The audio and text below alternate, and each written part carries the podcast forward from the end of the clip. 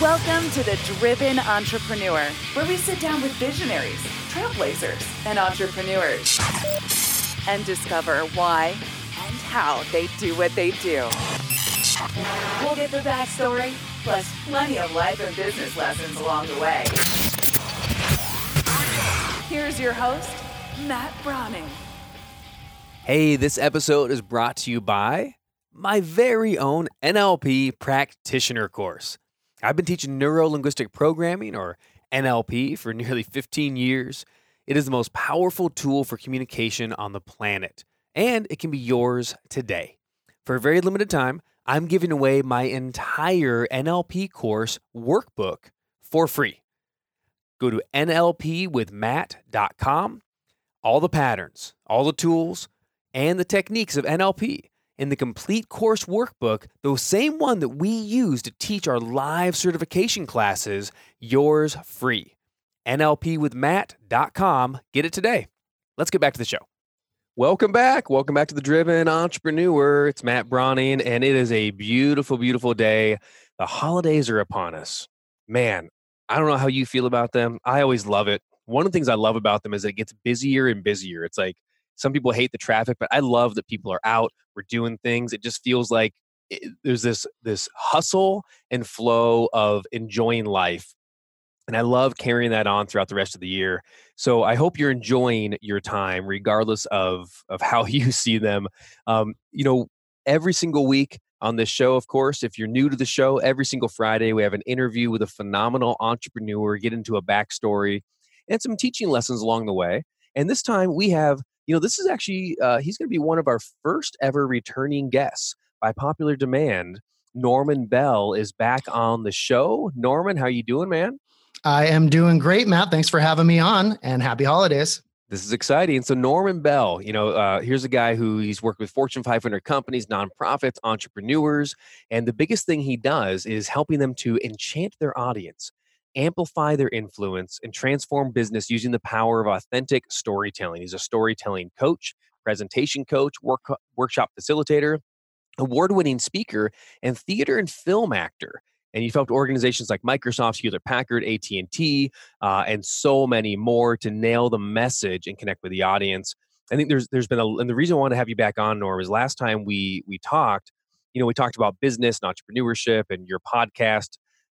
What did you land on the new brand for the podcast? Hell Yes Life? Hell Yes?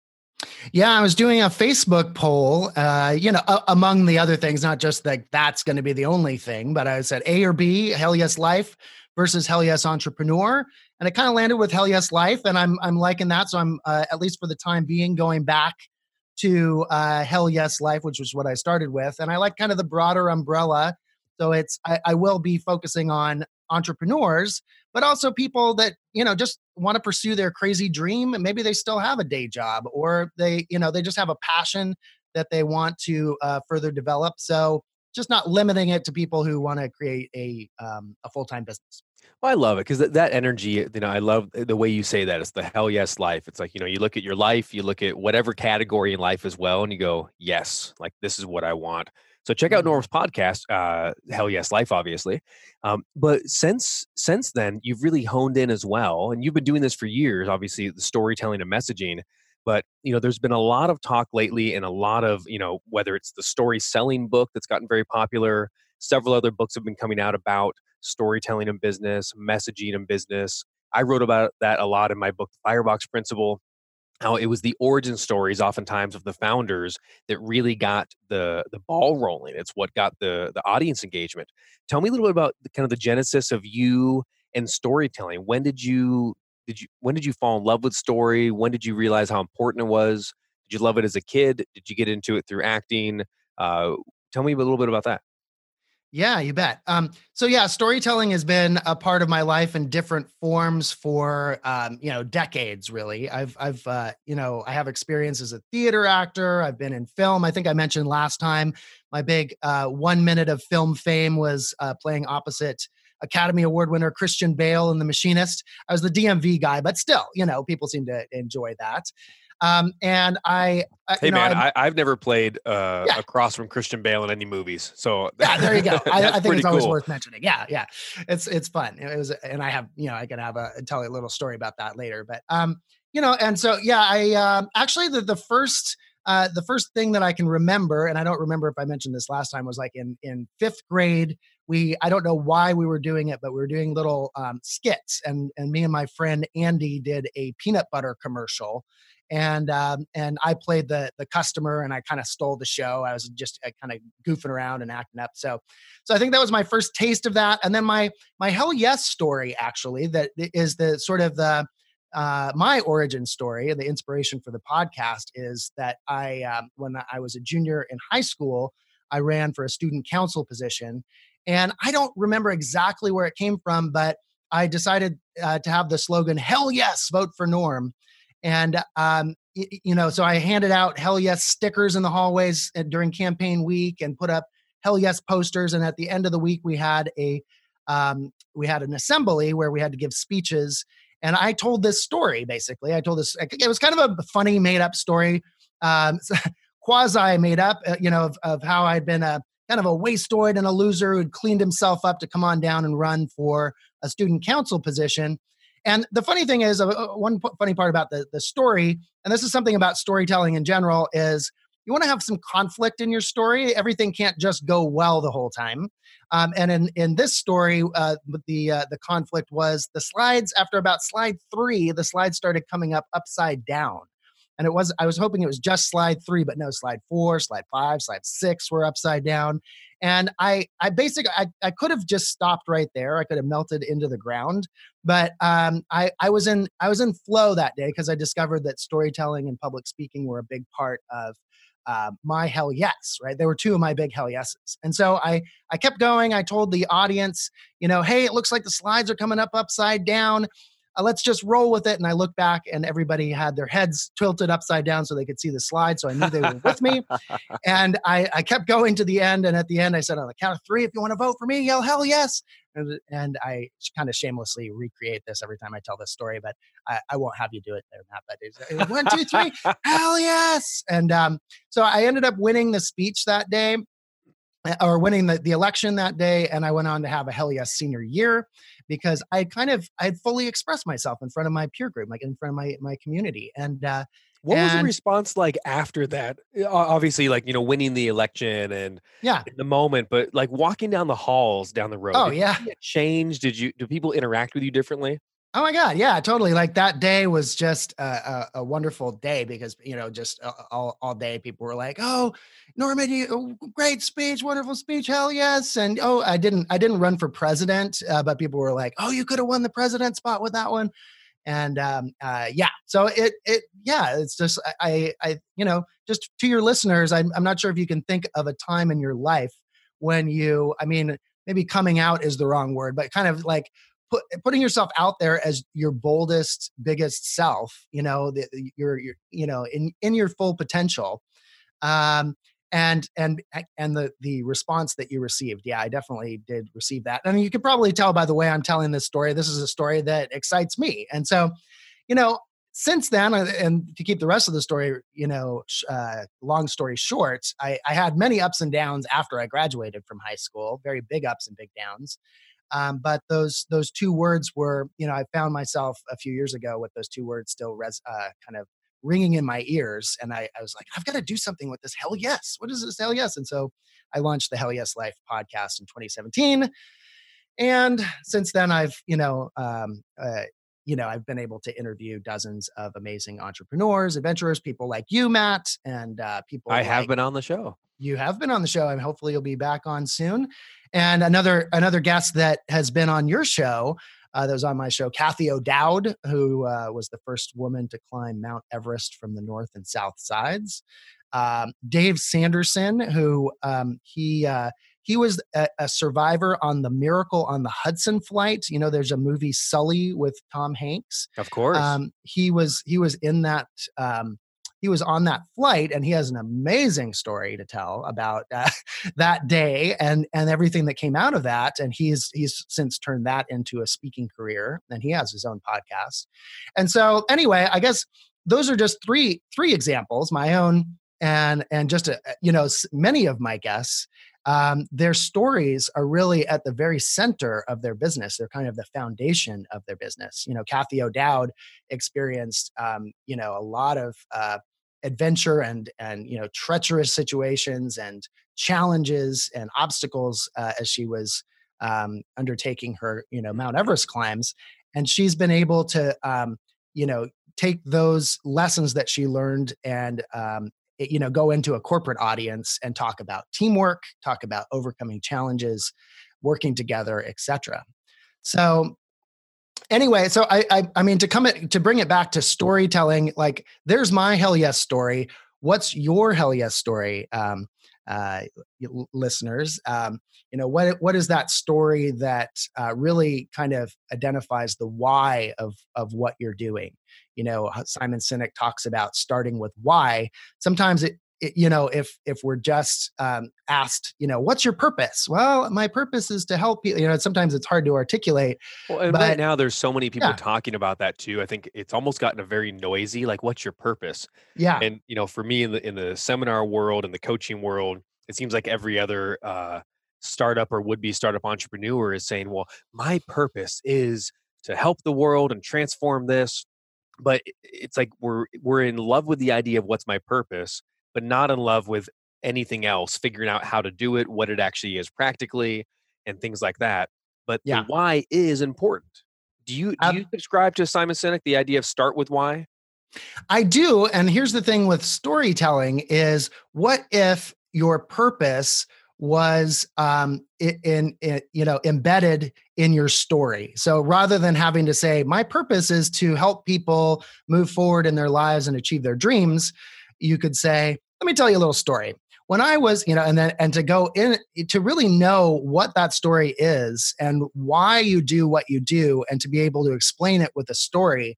The reason that you want to consider doing that is because storytelling is, it's a form of communication that accesses the emotional center of the brain in a way that facts and figures and mere information just don't. Like information, facts, and figures are processed by the neocortex, a relatively newer part of the brain. And storytelling, which is one of our oldest forms of communication, accesses the limbic brain, which is where actually it's the emotional center of the brain. And it's also where all decision-making takes place. So you're going to want to get back there. Interesting. So storytelling, what I'm hearing from you is telling your business, or if you're going to sell, through stories, is actually going to help people make decisions easier, because they're all going to try to, like, if you don't tell a story, your audience or your prospect, they're going to try to make a story around it so they can make a decision. Do you think that's true? I do. Yeah. If this is kind of in the realm of brand storytelling, but let's just say if you aren't telling your story, other people are telling themselves a story about you and your business. And best to, at least, you're never going to be able to 100% control what that story is to people, but you can at least, influence it. Right. And, by saying, hey, this is our story. And then they can kind of take it from that. And I have an example of that in mind, with Starbucks. I hope it's okay to mention, but Starbucks, I have kind of an evolving brand story with Starbucks. And again, long story short, I've had, good connotations with Starbucks. Hey, they pay for health insurance for part-time workers. That's great. And, everybody seems kind of happy there. And then, there's been a few things in the past year or two that have made me think well, wait a second. Why is it so cold in here? Are they trying to freeze me out of here? And just things like that that start to influence my story about Starbucks, and it's like every interaction that your customer or prospect has with your brand, it is telling a part of their story, of your story. So it's so interesting, isn't it? It's like sometimes, you run into these people who claim, really logical kind of people, and they go, no, there's just facts and there's reality. And I would argue from neuro linguistic programming, NLP, that's my background, as you know, I would argue that there isn't really an objective reality. Like, there's facts and figures, but the moment you see a fact, you have to make it mean something, and you make it mean something by telling a story about it, by having a narrative. Yeah. And it's like everyone is going to create their own narrative. And that's why, like, in the political world, it's so important to get in front of, you know, because there could be a fact. And clearly, if you turn on Fox or CNN right now, that's what's so funny. You go, well, what's real? Well, pretending you have no bias, pretending you're completely bipartisan, you know, no allegiance. And I never share my political beliefs because I don't think that's honestly relevant. I'd rather have conversations around the landscape rather than about individual ideas. Yeah. But, like, you know, the concept is if you turn to one channel, they have a narrative explaining this fact. And then you turn to the other channel and they have their own narrative explaining this fact. And they both sound very real, but both of them are storytelling. I'm saying this happened and here's what it means. Yeah. And this is what we believe is going on. And you know what? And it's just, I think it's super fascinating. Let me jump in, kind of switch gears for a second though. Sure. One of the biggest questions I get about stories from my coaching clients is, how do I pick my story? A lot of people say, I feel like I have a lot of different stories. I've been through so much in my life. Do I pick this trauma experience? Do I just, because we don't want to just tell a series of events, correct? Absolutely. Like, I grew up on a farm and then this happened, then that happened. Because a story isn't just a series of events. Talk to us a little bit about how you would help a client choose which story and how is that the right one? Yeah. So I have a 5-step process that I take my clients through and to get to that point. Yeah. And I can unpack that a little bit. And the first thing I do with people, the workshop participants or clients that I'm working with one-on-one, is we do an exercise around turning point moments. So, and listen, you know, listeners to your podcast, you can feel free to do this exercise if you feel inspired. It's very simple. Just take a few minutes to write down some turning point moments from your life. So. You don't have to write out the full story, just a few, words or phrases that will remind you of what that is. And most people, when I, give that instruction right there, they're like, oh yeah, I know some turning point moments in my life. So a turning point moment is basically when something changed for you. It could have gotten better or worse. It could have been a big change or a little change, but something shifted, a moment of transformation, a lesson learned, etc. And so that would be the first step. I call it digging for gold. So you're looking for those golden moments that really pop for you. And as you're writing down those moments, you might have 3, 5, 10 or phrases that you're writing down. There might be, it might not be clear at first, but it might be really clear. I mean, for me, I went through this process, not exactly this process, but kind of a longer one, and wrote out, gosh, this whole time. You could do this as well. You could go from your birth to present, and each year start writing down all the events that happened. But that would be advanced exercise.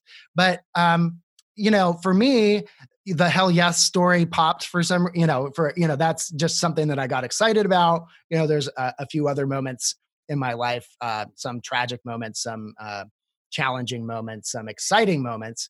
And those get weaved into the larger Hell Yes story, or my larger life story. So that's where I would start. And then let's just say you've found your moment. Your golden nugget, as I like to say, and then we apply the structure of storytelling. So I'm just going to give you my storytelling content here. That sounds good to me. Yeah. So then what are the three parts to a story? I mean, the beginning, middle, and end. There you go. Beginning, middle, and end. Right. In my workshops, I call this the 3 C's, which are context, conflict, and conclusion. And I just want to put C's on there so they're easy to remember. And by far, the largest part, let me ask you again, Matt, what is the largest part of any story of those 3 parts? The largest part? I mean, I feel like it would be the middle. Yep. So the beginning is, do you choose beginning as a setup? Yes, that's right. So, Yeah. So just to make that point, the largest part of any story is conflict, or as I like to say, trouble. If you go after you listen to this episode, anytime you're watching a TV show, a news story, a Netflix series, just note to yourself, like, when you see that this story is about trouble. And I do this all the time. I was like, oh, trouble. Stories are always about trouble.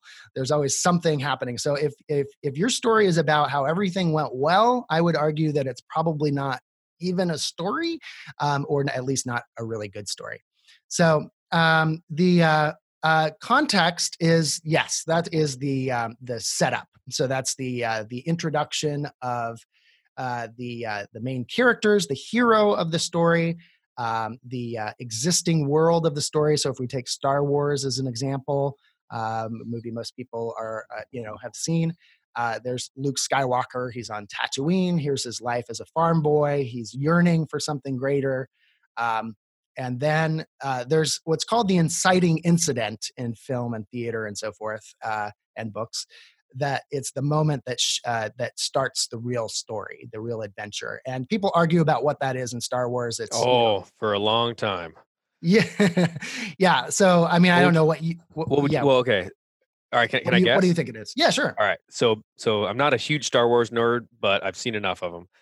So I would guess the inciting incident would be when Luke's parents are killed, and he realized, and then the planet blows up, or it's basically his home is gone, and he comes back and goes, "There's no home for me here. Yeah. There's no turning back. There's no more past." So he has to go forward into the new adventure. Yeah, this is sort of a getting a little into the weeds of stages of storytelling, because in the Joseph Campbell's hero's journey, there's actually 12 stages, and we're not going to get into that. We're going to keep it relatively simple. Now, that moment in the hero's journey process is called the point of no return, and that actually happens after the inciting incident. Oh, okay. Because there's actually a couple of other stages in that framework that are like, oh, the hero starts his journey, then he's like, no, I don't want to do this, and then he's pushed into it, by events. So that actually happens in Star Wars. Luke, I would say the inciting incident, you could say it's when he meets R2-D2 and C-3PO. It could be, some people will say it's when R2-D2 shows the image of Princess Leia, and Princess Leia's like, Obi-Wan Kenobi, you're my only hope. That, I think, you could say it's that, but anyway. But then there's a moment after that where Luke is like, I think I'm just going to go home. Never mind. And then he goes home, and his uncle and aunt have been killed by the stormtroopers. And then he has no choice. He's like, all right, let's do this. So. Now there is no home. Okay. Yeah. So. Okay. Yeah. So coming full circle again, or coming back and just structuring a little bit. So we find one of the turning points. That's the biggest thing for how you figure out what story you should even tell. Yeah. Because Luke lived for a long time, and there's been many stories told about his life, but it's like, how do you pick which is the story to start with? Yeah. How do you pick which of the turning points? Is it about kind of saying, okay, here's a turning point. Did this connect me to like what my purpose is? Talk to me a little bit about when you're figuring out the purpose of your story. I do believe like every story has a reason for being told, whether it's to sell a product or whether it's your stage story or whatever it is. Tell me a little bit about picking which turning point. Yeah. And I say this in my talks. So for the podcast, I have a guiding quote, which is popularly attributed to Howard Thurman, which is, don't ask what the world needs, ask what makes you come alive, and go do it, because what the world needs is people who have come alive. Well, I would argue... Good. Yeah, it's a good quote. I would argue that we also need stories that come alive. So in the process of, I recommend that people do tryouts with their, this is kind of a theater thing again, or a film thing, do auditions for your turning point moments. And you can do that in the mirror, in the bathroom. You can do it with a story buddy. You could do it with a coach like me. And you could just try on the different, telling the story. Don't worry about the structure of it or anything else. Just tell the story in rough form. And notice which ones really light you up when you tell them. I think that I've actually heard that about the audition process. Directors will say, if I can choose the right actor, over half my job is done because I don't have to direct them as much. I don't have to do as much work. I would say the same thing is true about choosing the right story. If you choose the right story, you're just naturally, going to come alive. Your body is going to be animated. Your eyes are going to light up when you're telling the story. As you might have noticed, I did when I was telling my Hell Yes story. So I would recommend doing tryouts. That would be the short answer. That's phenomenal. And do you feel like it matters? And I don't know the right answer to this, but do you feel like it matters that your story connects directly to what you're doing? Like I think some people say, I'm trying to sell printers. Do I need to tell a story about how I fell in love with technology? Or like, is there a way, can you have different turning points that really it's like, well, then I changed and I got over this conflict. And now today I get to do this amazing, sell these amazing printers. Does that make sense for that question? Does it have to connect kind of consciously or directly? Or are some of the best stories the opposite of that? I personally, I think there's probably different opinions about that, but I personally think that the main thing is that it's a story that comes alive for you. The point of the story, I think, and this is another kind of a debate that I see. I mean, it's not like a controversial debate, but you can go either way. You can start with the story or you can start with the point. I see a lot of books around storytelling, business storytelling, emphasizing starting with the point. And that makes sense. It's like, okay, my point is I want to show the customers X, Y, Z. The problem sometimes with that is that can lead to sort of inert stories or stories that are just kind of crafted to, I don't know, manipulate's not the right word, but to fit that point. But I would argue starting with a story that really enlivens you, and then figuring out how it connects, because if it's something that is so meaningful to you that it lights you up when you tell it, you can connect those dots. So I guess to answer your question, no, I don't think it needs to be. I think that a lot of founder stories are a little bit on the boring side. I mean, it can be inspiring to hear that Jeff Bezos started Amazon in his garage, but that's such a kind of a played out entrepreneur story. Everyone started in a garage. Everyone started in a garage, right? It's like, I didn't start in my garage. There's too much stuff in there now. It's like, but, I think that there's plenty of room to talk about something that as you're telling the story, it might not be clear listening to the story. How does this relate to his job as a printer salesman? But at the end, you can say, and the lesson I learned from that was to keep going, to always persist. And I've taken that lesson with me all the way through my career, every challenge that I face, whatever it is. And that can be larger than printers or technology products. It's talking about values. It's talking about the kind of person you are. Very good. Very good. Another question I get a lot is if I can move kind of into the storytelling part of it, because we've been talking about story crafting, but on the storytelling side of things, how do you start a story? And even to that point, how do you start a presentation? One of the most Googled questions, and I love that you have answers to this. I know you have a really cool product that I think you're giving this. It's 7 tips to captivate your audience from the start. And one of the most Googled public speaking questions is, how do you start a presentation? I didn't know that. That's interesting. Oh, yeah. That's why I'm so excited about this, because I want to grab that right away. By the way, everyone, you can follow Norman Bell if you don't already at LinkedIn at Norman Bell, and Facebook is Norman J. Bell 2019. We'll have to update that in a couple of weeks, I think. No, you'll still be Norman J. Bell 2019, but find Norman Bell on Facebook and normanjbell.com. You'll have up there the 7 tips to captivate your audience from the start. What are some ways to either start a presentation, start a story, or if you want to, I don't know if that's a different question, but how do you captivate them from the start? Yeah, let me answer both. They are just to address those separately, to not leave people hanging with the 3 acts of storytelling. So hopefully that was a little bit of a taste of that. But the next step that I would recommend people do is to make a scene, as I say, and that is, in storytelling, there's two modes of storytelling. There's the narrative summary, which is sort of the high level telling of the story, which is like, hey, you know, in the early 2000s, I was working at a printer company, and every day I would go in. So you're kind of at the 30,000 foot level. And then there's at the scene level, then we drop down and we're on the ground with you and we're able to picture what you're doing. Then one day, it was midnight and I needed to go into the office. It was dark, you know, and I was walking down the hallway and I heard the clacking of a keyboard in the boss's office and the light was on, right? So as I say that, even as I said that, you might've been able to start to picture that scene, right?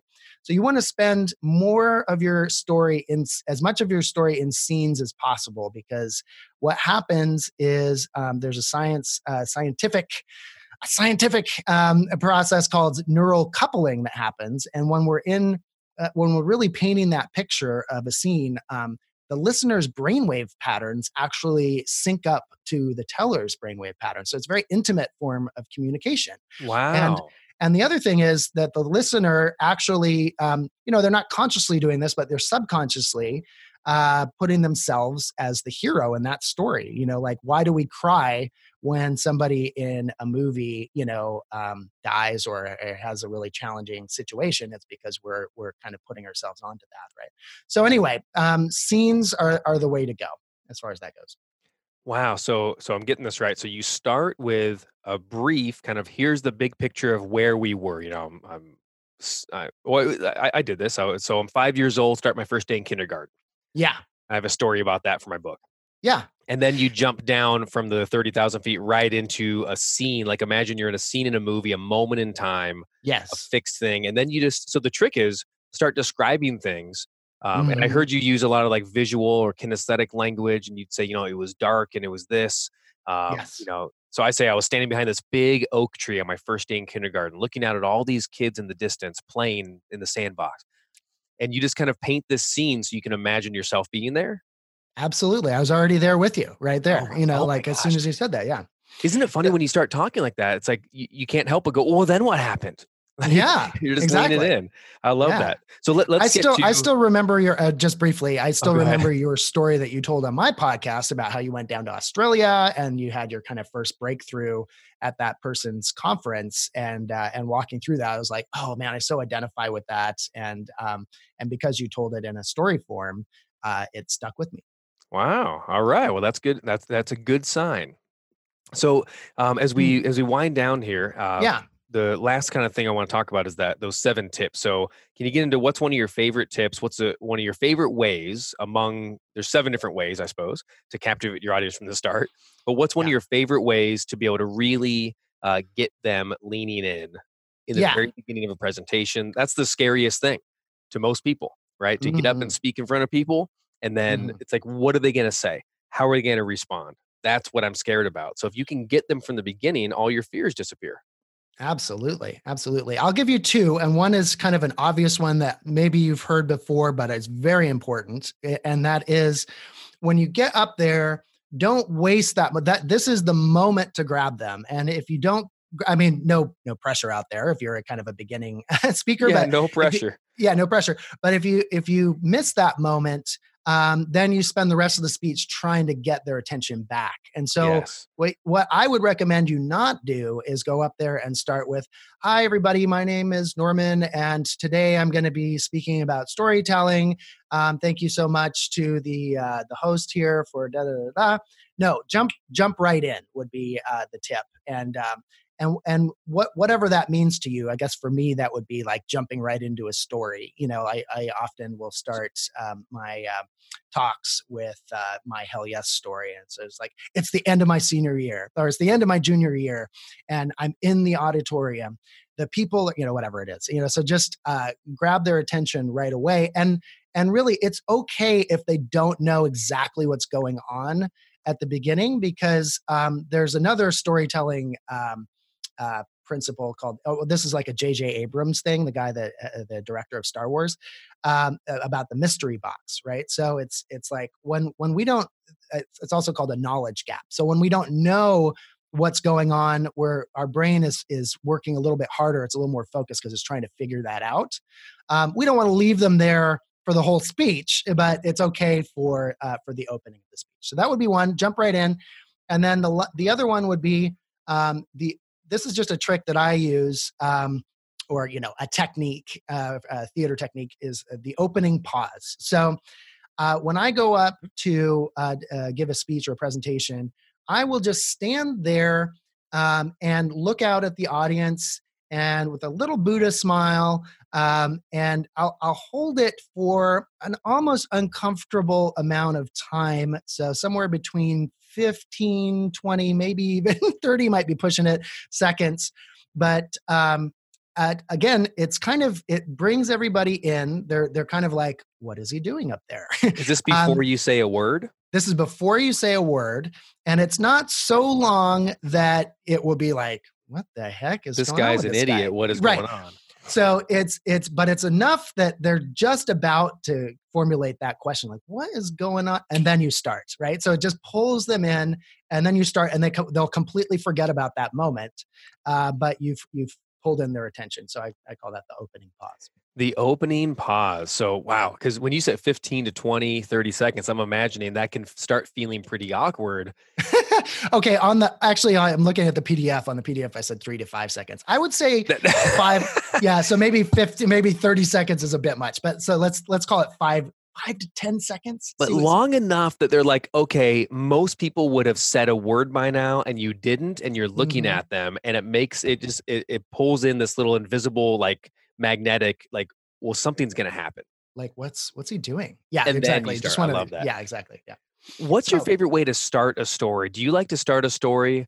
And I've heard a few different ways on this, like a character in crisis. Like, would you start a story by saying, I'm hanging off the cliff, or this is happening? Or do you like to start with background? Does it matter? I think there's different good ways to do it. I think I tend to kind of, and that's another tip in this thing, is to kind of start in the middle, and then start right in the conflict zone. And you'll see a lot of movies do this too. Yeah. And every great novel, like you read any Jack Reacher book, it's the first chapter is always in the middle of a fist fight or something. Yeah. Yeah, exactly. And then you get into the background because it's got to draw you in. Yeah. Yeah. Yeah. Sort of the opening adventure of a James Bond or a Mission Impossible movie or something like that. Right. So, and then it's, oh my God, you know, so again, it draws you in, and you're like, oh, what's going on? And then you can back it up. You can even pause in the middle of the story and, kind of before you, come to the conclusion, and leave it as a cliffhanger. And then you can back up, and then you can kind of tell you can go to that 30,000 foot level, talk about what's going on. And then, you know, if you want, you can leave them hanging until the end of the speech and say, hey, and remember where I, you know, this story at the beginning here, and how that ended. So I love that. In NLP, we call that the open loop theory, right? Yeah. Where you open a loop, and there's this little thing that happens. I don't know, maybe you have an explanation for it, but in the subconscious mind, right when you open this loop, and now we're kind of waiting for the conclusion. So the subconscious just kind of is listening a little more intently, a little more open, a little more leaned in, because we're waiting for that. And so sometimes, you know, I love some of the best storytellers. They'll open a loop and then a loop within a loop. It's almost like Inception, that movie. Yeah. Where you're telling these stories, and, you know, you gotta be careful. You got to come back to it. Otherwise you're going to really, really upset those. Yeah. Those planner people, right? Because I guess sometimes I'll finish a seminar after like 3 days, Norm, and I'll say, so before we head off, there I was, and I kind of finish a story from day one, and then there's someone in the audience every time that has a checklist. And they go, and they pull their pen up and they check off the first story, and they're like, awesome. It's so funny. Yeah, but not everyone does that. But you make sure and do that, right? Like, you wouldn't want that person to leave. That's just like, they'll email you later. It's like, well, what happened in the story? You know? Oh yeah. And I've done that. Look, over 15 years, I've messed it up, and sometimes we run short on time, or I've forgotten sometimes, and I'll get some hate mail, man. Like, you know, I can't believe I went to the seminar, and he didn't know what he was doing because he was telling stories with no ending, and which made me laugh. I thought it was pretty funny. Yeah. Well, Norm, it's been a pleasure, man, to reconnect with you. I know we've been talking offline quite a bit over the last several months, and I'm just so glad to have you back on the show. Guys, again, it's Norman Bell. You can find him at Norman Bell on LinkedIn, Norman J. Bell 2019 at Facebook. And the website is normanjbell.com. If you go there, you will get his storytelling, 7 tips to captivate your audience from the start. I'm certainly grabbing mine right now. I cannot wait. So you make sure you grab yours too. And check out the Hell Yes Life podcast anywhere you get podcasts. Norman Bell, thanks so much for coming on the show, man. I sure appreciate it. Thanks so much, Matt. It's been great talking with you. All right, guys, that's the show for this week. Get out there and enjoy your weekend. My voice is already gone from all the interviews today. I'm loving it, loving the entrepreneur life this week. Enjoy your weekend. Make sure you subscribe, rate, and review the show if you haven't already, The Driven Entrepreneur. Make sure you can get it on demand at iTunes, Stitcher, Spotify, all those places. And if you haven't left a rating or review, it might be time to do that. Leave me one of them old 5-star ratings and feel free to drop a little review. It's just a sentence, maybe 2 sentences. Say something nice. You can say something mean. It doesn't really matter. As long as it's a review, it's going to help to reach more people. So we appreciate that. If you are loving this show, then give me just a little bit of love back and get out there this weekend. You startup, you visionary, you innovator, you entrepreneur, and you crush it this weekend. I'll see you back on Teaching Tuesday next week.